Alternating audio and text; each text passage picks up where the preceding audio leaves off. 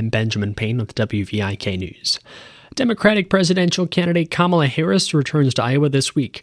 The U.S. Senator from California will hold a town hall meeting in Iowa City on Wednesday night and then attend two events in Des Moines on Wednesday.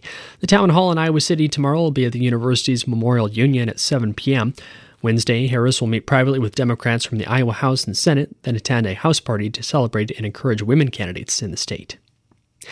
Many farmers use concentrated animal feeding operations, also known as CAFOs, to meet America's demand for cheap meat. But we don't know where all of them are, so some researchers are turning to artificial intelligence to find out. WVIK's Madelyn Beck reports for Harvest Public Media. In 2013, Iowa officials were pressed to count all state CAFOs. It took them more than three years to sift through satellite images, and the data is already outdated. Stanford University researchers say they found a better way to count CAFOs teach computers to map them.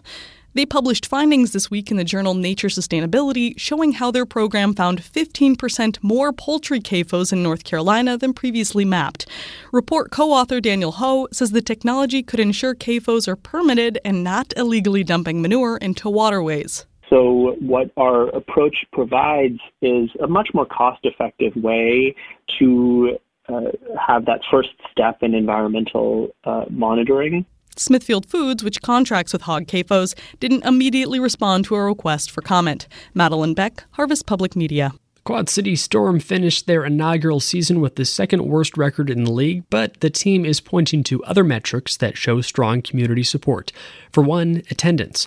Storm President Gwen Tombergs said fan turnout over the past six months exceeded her expectations. Attendance was great. We averaged 3,300 per game.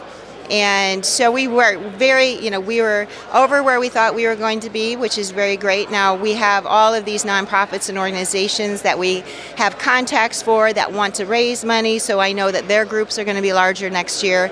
So our attendance should go up.